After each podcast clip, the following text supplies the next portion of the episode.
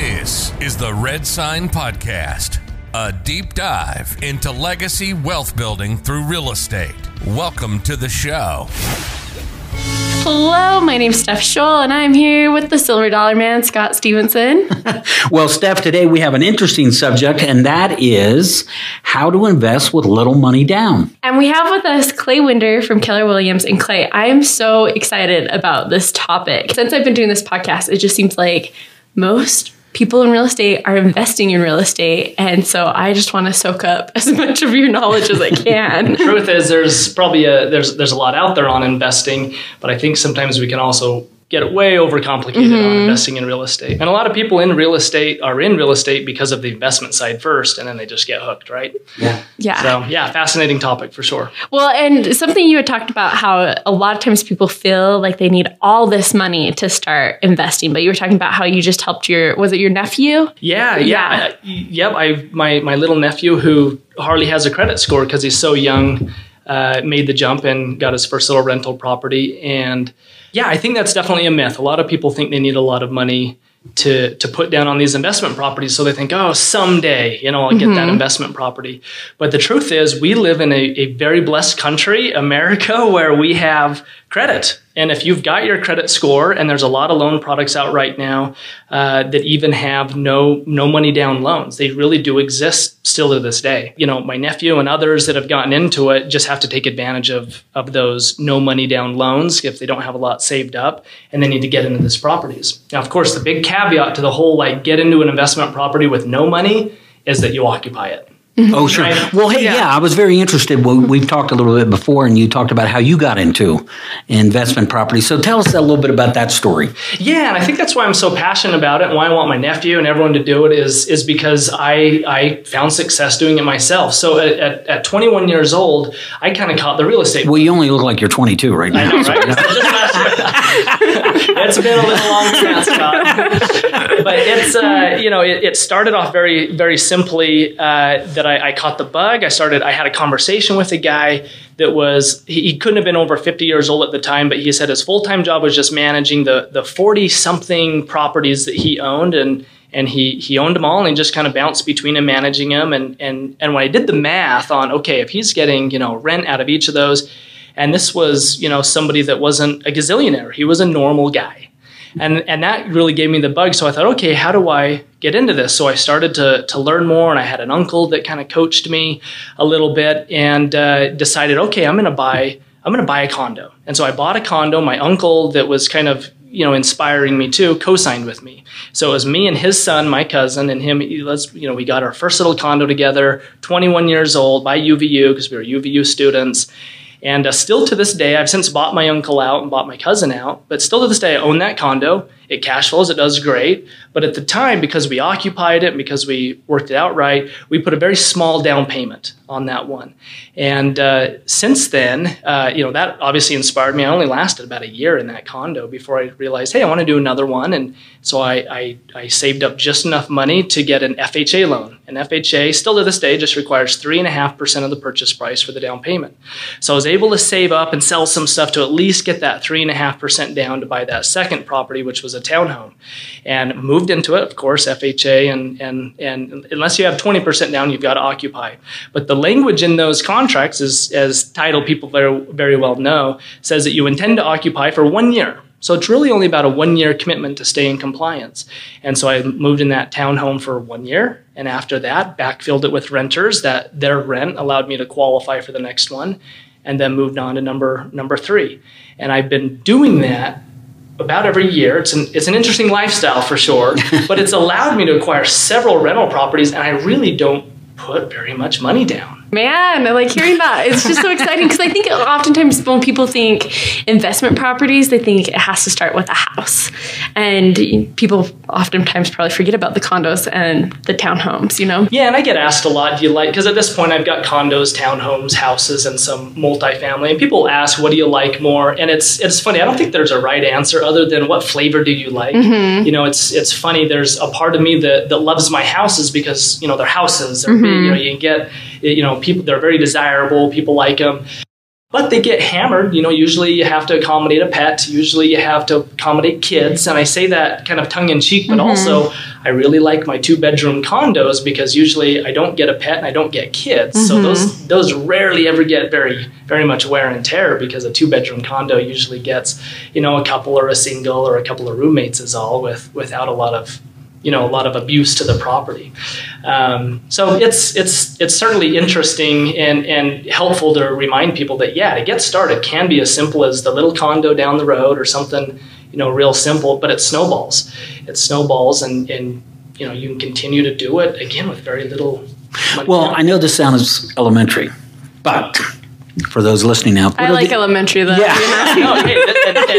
It sounds elementary, but you know, so what are, what are some of the major advantages of buying rental properties? Great question. And that's a question I get a lot, right? Especially when the stock market has its ups and downs, but there's a lot of really neat investments out there, and, and we can all get excited about our Tesla stock that just got split five ways on Monday and all of that. But at the end of the day, uh, I don't have any of that stock. well, yeah, that, that, I wish I did. Talking about this week, and by the time yeah. this podcast comes out, nobody will care about what the, what the stocks are doing. But investing in real estate really has has four four returns i would call it and believe it or not the cash flow return is the least important and i always get a, an eyebrow raised when i tell people that but generally if a property meets all of my other needs but only cash flows a dollar a month i will still consider it because there are the other three. And the other three are simply first and foremost your debt reduction, right? Every time that rent check comes in, you make that mortgage payment, and that mortgage payment has a principal portion and it pays down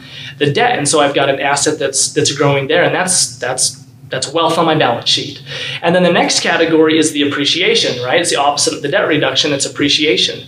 And now, granted, you don't necessarily receive the appreciation until you sell or refinance the property. But again, on your balance sheet, it's extraordinary, especially in Utah when you look at the Wasatch Front it, over the last several years. We've been 7 8, we even dipped and had a 9%. I think we might see 9% again this year uh, as, a, as a whole on the Wasatch Front on appreciation, which of course is not sustainable. But remember, the American average, uh, and again, there's different sources out there, but most will agree it's somewhere around four to four and a half percent. That's still a decent return just on appreciation, not counting these other three. So, how does that appreciation help you? Well, at the end of the day, it creates equity right? It's growing. So I can either tap into that equity through a refinance or, of course, when I sell it. But if I don't do any of these, yeah, I don't really, you know, receive it per se, but it looks good on my fancy balance sheet. Mm-hmm. But then the fourth category is is is the most neglected, but it's been the most impactful to me as I've gone through my life, and that is the tax benefits. Remember, mortgage interest is deductible, and so until I had kids, that was my biggest deduction I had. And when I had three, four, five mortgages in my name, the mortgage interest deduction was huge. And then also, in, in addition to mortgage deduction, you also can depreciate the asset on a, on a 27 and a half year depreciation schedule. And that gave me a good little perk. So as a, as a self-employed person uh, that has to write a check to the government sure. every year instead of receive a tax return, it helped me write a smaller check by having these. But you add all those up and, and there's an argument to be made out there that when it comes to just a cash on cash return of that little investment, that little FHA three and a half percent down, or if you do that Utah housing loan that's no down payment, it, it can just be an extraordinary return on your money when you look at all four of those things at once. And that's what really again sucked me in and, and out of all the topics that i love talking about i really do love talking about real estate investing because as a as just a middle class kid from west valley city with no inheritance no you know nothing, nothing really to my name it's really neat to say hey on just these little investments that i've done the time value of money is really starting to pay off and now i've i've sold some of these properties and i'm 1031 exchanging them into bigger multifamily units and land developments and it's all from just the snowball of these little properties that I got 13, 14, 15 years ago. Well, all of that sounds great. Is there some cons to doing these? are there any negatives? Yeah, certainly. And, and, and let's address the biggest negative that everyone has in their mind uh, when it comes to real estate investing, and that's tenants right? And I hate to call them a, a, negative, but that's that's the biggest risk factor, mm-hmm. right? Anytime somebody says, "Oh, I would never buy rentals," I can usually always know that the next thing out of their mouth will be something to do with the management of the renters. Either they had a place trashed, or somebody didn't pay their rent on time, or you have a president that just happened this week that says nobody has to pay their rent if you have COVID until the end of the year. And there's details on that and Google mm-hmm. it, you'll see. But that, that gave us all a little sticker shock mm-hmm. here on Monday uh, when that headline at least came out. And so there are some risks. But the one answer that I would always give to that risk is if, if you don't have the stomach for it, because I don't. I manage my first few properties and realize I'm too much of a nice guy and people take advantage of me. And I just, I don't like chasing down late rent checks. And so hire a property manager. Best thing I ever did is I hired a property management company that took care of all of that. So now the only, you know, the only real risk I have is is is well, gosh, I mean, unless you sell it, you still don't really have a lot of risk. Because even if someone says, well, what if your asset burns to the ground? How many assets out there can you have an insurance policy? Real estate, you you can insure. You can't insure your Tesla stock, right? Like if that company burns to the ground, you're just toast. That's actually a really But if my house point. burns down to the ground, yes. I yeah. get an insurance payout. You know, so there's not necessarily a ton of a ton of risk unless you're capitalizing on I'm going to have to sell it someday. My philosophy has very much been a hold strategy. I'm not out. Fl- I flipped homes, you know, a, a handful, but that's not the point of this conversation. The the the the properties that I'm talking about are ones that I really do intend to hold for a really long time or just simply sell and 1031 exchange that money into another one and I'm just letting that snowball just keep on rolling. Well, now one of the one of the things that I in conversations that I've with other people that they have concern about is the potential for maintenance. Right. Meaning something's going to go wrong and they're going to end up losing money. So they get a little bit of cold feet in regards to that. A big loss, not necessarily a fire or something that's covered through insurance, but just the overall maintenance breakdown of their totally of, of, of their systems, uh, property, et cetera, et cetera. No, and that's a good point because here I, I mentioned you know tenants trashing places, and that's where property managers can can chase down rental deposits and, and even, heaven forbid, have to go to court and, and get m- more money out of people. But you're right, there is just the normal hey, there's a reason why the government lets us depreciate over a 27 and a half year. They're thinking, they're thinking behind that is, yeah, stuff's going to break down and, and your, your property gets old. And that is the truth. And that is a risk. Um, and that's something that I didn't value as much in my early days. My, my, my first little condo was, was good. My second townhome was fairly new, but my third property was just this old, old fixer upper home. And I got a good deal on it and I don't regret it. But boy, has it been a lot of work. Cause, and not because tenants have been bad on it, just because it's so, it's so old. And I bought several old properties even after that because I got really excited about the equity play that you could make on old properties. But now in the position where I'm in my life where I'm, I'm, I'm busy, I do have kids now, and, I, and time is not as readily available as, as a 20 something year old, I've realized that owning old property, old properties has been taxing. Mm-hmm. And so I've now started to sell those, and the properties I'm investing in now, 1031 exchanging that money into, are newer. And they don't have as good as cash flow. The numbers don't look so good, but I'm now valuing much more the the energy of, of replacing old furnaces and replacing windows and roofs. And those things cost money, but in the grand scheme of things, even when you factor that that you'll have those expenses, which by the way, on older homes, I usually factor about a one percent of its value every year I'll dish out mm-hmm. in some kind of repairs. The newer stuff not so much, but someday they'll be old too, and mm-hmm. you'll have mm-hmm. that kind of rule. But even when factoring in that, which I always do on my my analysis, they're still great investments. But what you can't factor in there is your time and energy to coordinate that. And even with a property manager, you know, when your furnace goes out, yeah, they can kind of coordinate things, but that's where you can spend a lot more in, in fees and, and whatnot. And so I find myself wanting to be a little more hands-on and it's taxing. Yeah. So that is a that is a valid risk. But at the same time, when I look at how much money these properties make me, you know, I think, boy, it's worth driving over there and, and yeah. fixing the disposal or whatever's gone wrong with it because it's just a great little investment. Well, I love that. Uh, I, I, love what you've just said because it it speaks to where people are at in their lives. Some people may have a lot of time that they would have in order to, depending upon their age, their family circumstances, etc.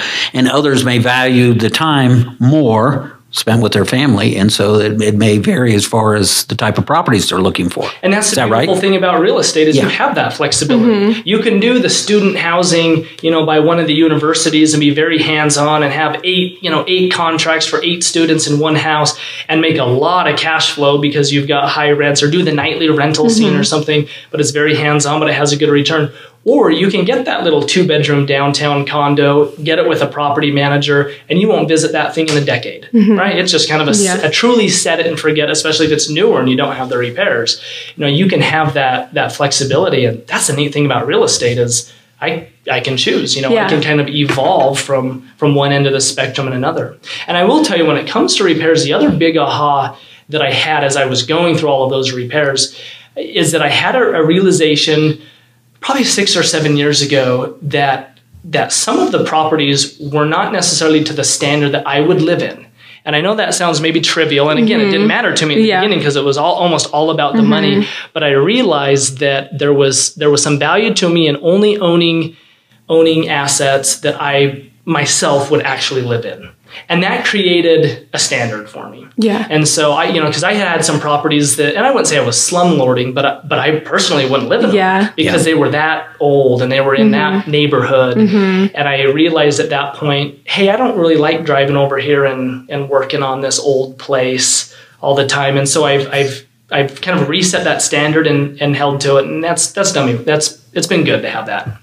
Okay, so I have a question for you because you Yeah. were talking about these newer properties. I just want your opinion. Like, so are like new builds are they a good investment for rentals or I get asked this question Yeah. Uh-huh. every single day because there's a stigma that if it's new, you're paying full retail value. Yeah. Therefore, it can't be a good deal.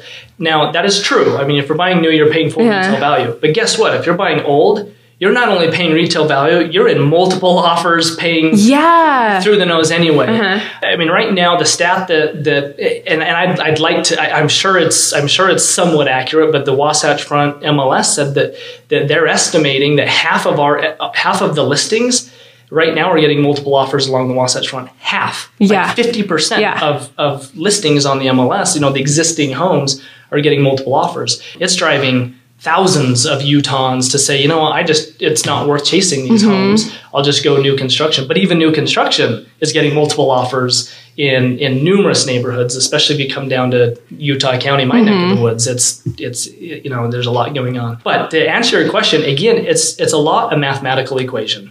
You know, is if in factoring in the mortgage rate uh, with rates so low right now is is just as important as the purchase price. And right now, when people say prices are so insanely high, how can it still make sense to even buy a house or buy new? One of the things that's always fascinating is come full circle is because interest rates are so much lower this summer than last summer. If you look at the affordability rate, it's technically more affordable this summer than last summer.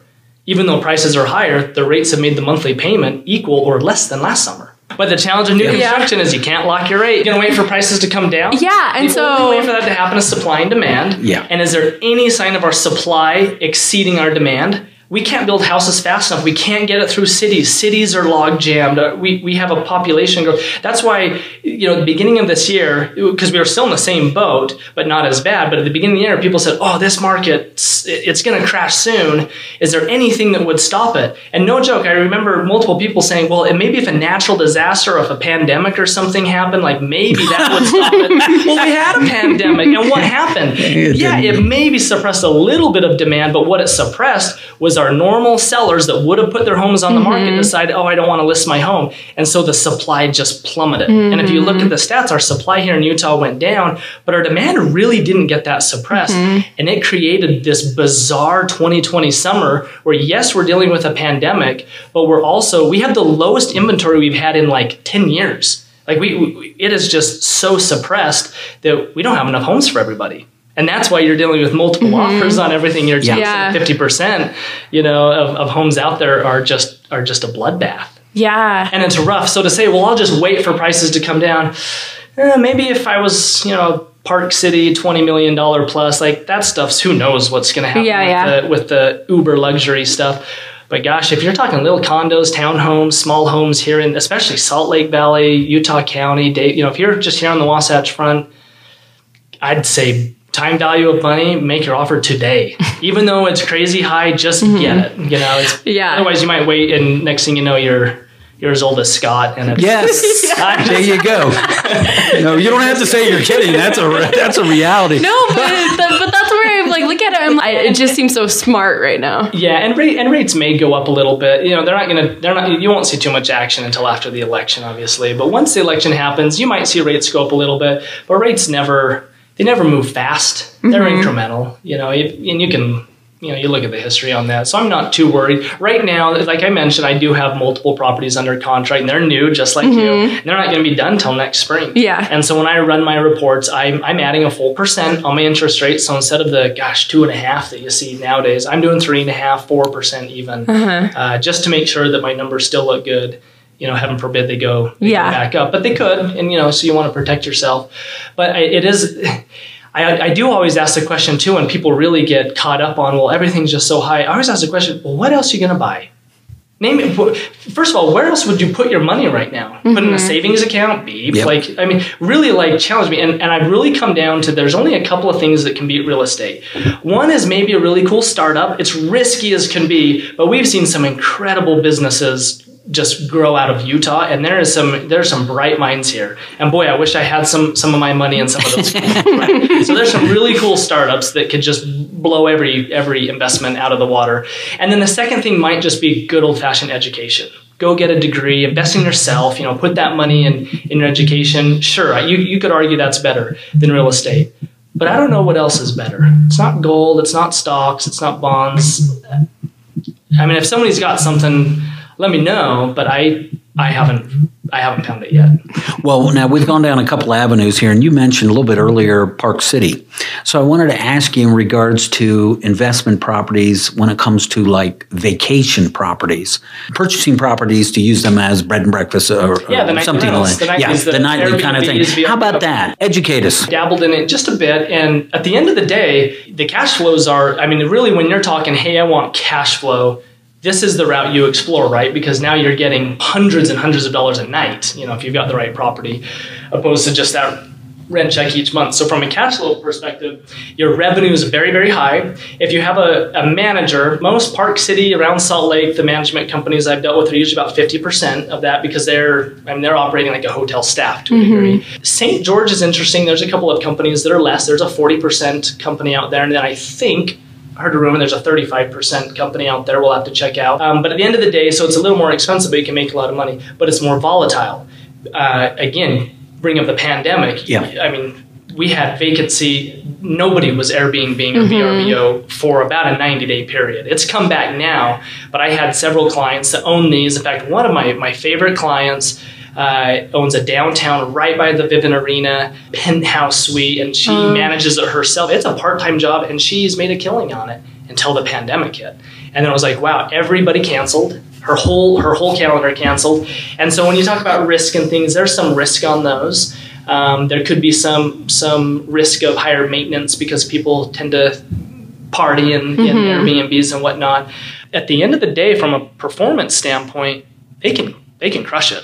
I just think your risk your risk tolerance needs to be a little higher if you do those. I've helped my friends do them. I've, I've quite a few of them. I've helped my cousins get some stuff down in St. George. I always say I'm going to. I even had one under contract in St. George I was going to do, but then another opportunity came up that I like better, and so I've yet to do it because my risk tolerance is maybe just not quite there yet.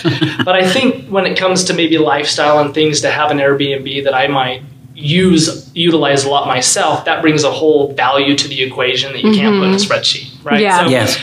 yeah I, I, I i'm fascinated by and they're not going away too you know? I, I still love my marriotts and you know and, and mm-hmm. hotels but at the end of the day i think nightlies are here to stay. And, and the reason i say that is because of the politics behind cities. You have a lot of legislation and a lot of city ordinances that have really been pressed to allow it you know? Yeah. so it's they're here to stay Well, and a lot of times you get so much more space. Like it's so much more fun if you're going with a family or a group of friends because you can all hang out in the same area. Yeah, there's no question from a Yeah. Uh-huh. consumer standpoint. It's it's just an awesome it's, it's an awesome product because you, you don't always get that with it's we can't get it with hotels if Mm-hmm. you want the whole, Yeah. whole house and things. So yeah, they're not they're not going anywhere. Well, now here's going back just a little bit for someone who is sitting here listening and thinking, ah, this is something new to me. I'm going to take the leap. Yeah. What is the biggest mistakes that first time investment buyers make that either sour them or they end up losing money? Great question. So the first is the obvious one, and you'll see this in any any conversation or book you read on real estate investing, and that is you really make your money on the buy, meaning you you know what you're going to make before you even purchase the property because you've done your homework, and that's your your due diligence homework. You truly run the numbers. You you you're clear on your loan terms. You just really get you don't just shoot from the hip. Take take a minute, make sure you know you're getting not, not necessarily even a you know you're, you're buying a good deal but just make sure your own numbers internally work and you've studied the, the market rents and know what you can project on what you're going to get if it's not already rented. So that's the first thing. The second thing might be a little bit new to some people and that is choose your partners wisely. I've helped a lot of people especially a lot of young kids will get together and say hey well, i can't just like me i had to use my uncle to co-sign. Mm-hmm. i had my cousin. Thank goodness we all had great relationships because i have seen time and time again where friends now are not friends tomorrow and they buy a property same thing with you know with uh, you know boyfriend girlfriend husband wife they buy a house together well, people get divorced people break yep. up and and and one of the most complicated parts of any breakup whether it's it's you know a, a, marriage or it's a business partnership is that asset. And so that's a mistake i've seen a lot is buying properties with the wrong partners where they don't necessarily have an end vision. Meaning one partner says hey this is kind of a short term. I want to be rolling this into something else or selling this in four or five years and the other says i want this to be my retirement. This is going to pay me when i'm retiring. And they're not all on the same page and it creates some conflict. And then also divvying roles. You know who's the guy that's going to run over there at 10 o'clock at night to fix the broken water heater? You know or do you have a property manager? Who you know what partner does what um, you know there could be some conflict there but at the end of the day partnerships do work a lot of people especially you know investors that again don't have a lot of money or don't have a lot of resources might need to have partners just like i did and that's okay all i'm saying is get clear, put a plan in place. Even with my uncle, we had a written agreement. We had a written signed agreement between all of us. We we had some operating documents to help us manage that asset. It's worth it to cross your T's and dot your I's when you're doing these. Yeah, I think, uh, and that's a very good point because I think a lot of people think when they're dealing with family that, well, it's just family and everything's going to be okay. We all understand how this is going to work uh, without having any kind of documentation at all as to what exactly everybody's responsible for. So uh, I've seen a lot of families uh, break up over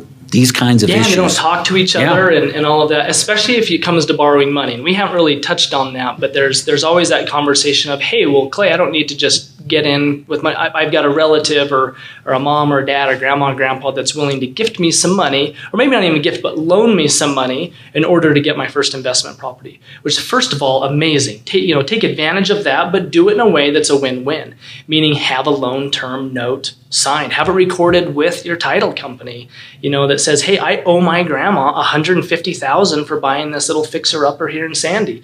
And what are the note terms? What's the repayment plan? And have it recorded with the title company. And I and I'm speaking out of experience. I, I have my my my dad again, like I said, I, I'm not from a, a, wealthy family from West Valley, but one of the greatest gifts I ever had in my entire life is that my my dad was willing to take a risk with me and did a home equity line of credit on his home that was paid off to allow me to snag that third property I mentioned, that, that little junker house that I did that was completely trashed. But he said, Hey, I'll be your hard money lender. I'll let you borrow this money to fix it up and then refinance it and pay me back. And so I thought, what a great opportunity, which it, when I reflect on it, it changed my life, right? Because I was able to get this house. But I'll tell you, I'm really glad that I had a repayment plan. I recorded it with, with the title company uh, because it's preserved the relationship with my dad. And it's also earned his trust where now I've done that, gosh, six or seven times where I've had a very inexpensive hard money source to do. We call them BRRRR properties, B-R-R-R, buy, renovate, refinance, rent, you know. Mm. And it's, it, it's a really great strategy. And, and that's maybe for another time and another topic. But at the same time, I'd want to plant those seeds with people if, if that's that's been a you know it, that's a huge a huge opportunity to invest if you can get some cheap money. Yes, so that's for sure. And that's something that, I, like you said, I just don't think I've never thought like, oh, even working at a title company, to to like record that if you're getting a hard money loan with like loan yeah for sure. yeah. I mean it's it's I, i'm one that i'm a believer in everything should be in writing and agreed upon because first of all i have a terrible memory. I forget stuff all the time and and and whatnot but i write everything down and i like it recorded. And i always like having a third party to kind of look at things and whether it's a title company or, or, or an attorney if you if you want to pay for that just have somebody look at stuff and just say okay yeah this is you're smart you know this is good or hey you're, you've got a blind spot here. You're gonna you and your dad are gonna end up quarreling over you know the fact that you don't have a time frame on your deal or whatnot. So it's it's to protect protect the relationships. It's i mean mixing we all know mixing family and business is is is about the riskiest thing you can do in life. Um, i'm one that believes and i've had success with again an uncle and my father as i mentioned. I've been very lucky to to have done those successfully. But I've seen time and time again, and that's why I say one of the mm-hmm. biggest risks that I've seen people do is they don't have clarity around those, and they are they are playing with the most important relationships in their life. You know, when Yeah. they start doing business with with their family. with their family. Yeah. And as safe as real estate might be, stuff comes up. Mm-hmm. Like stuff, yeah. Stuff happens. we Stuff know that stuff Furnaces happens. break. Mm-hmm. Does. Earthquakes in Utah can, can put a one inch crack in your rental property, and that happened to me. I, I had to deal with that. Fabulous. This has been a wonderful podcast. We've really enjoyed having Clay here with us today. So, Stephanie, if someone wants to get a hold of Clay, how can they do that? Well, he has a very clever number. It's 801 red sign. so, yeah, that's how you can contact him. And Clay, how can they get a hold of you on social media? Just Google Clay Winder. I've got I've, I've got it all. Luckily, I'm the I, well. I was the only Clay Winder until my cousin just had a little baby Clay. so now technically there is another Clay Winder in the world. But no, Google me. But visit redsign.com or claywinder.com. I'd be happy to talk to anybody if they've got some questions. How do you spell your last name? W I N D E R. Just wind with an E R. Very good. awesome. Well, thank you so much for sharing with our listeners how they can continue to secure a house for their home. You've been listening to the Red Sign Podcast, a deep dive into legacy wealth building through real estate. See you next time.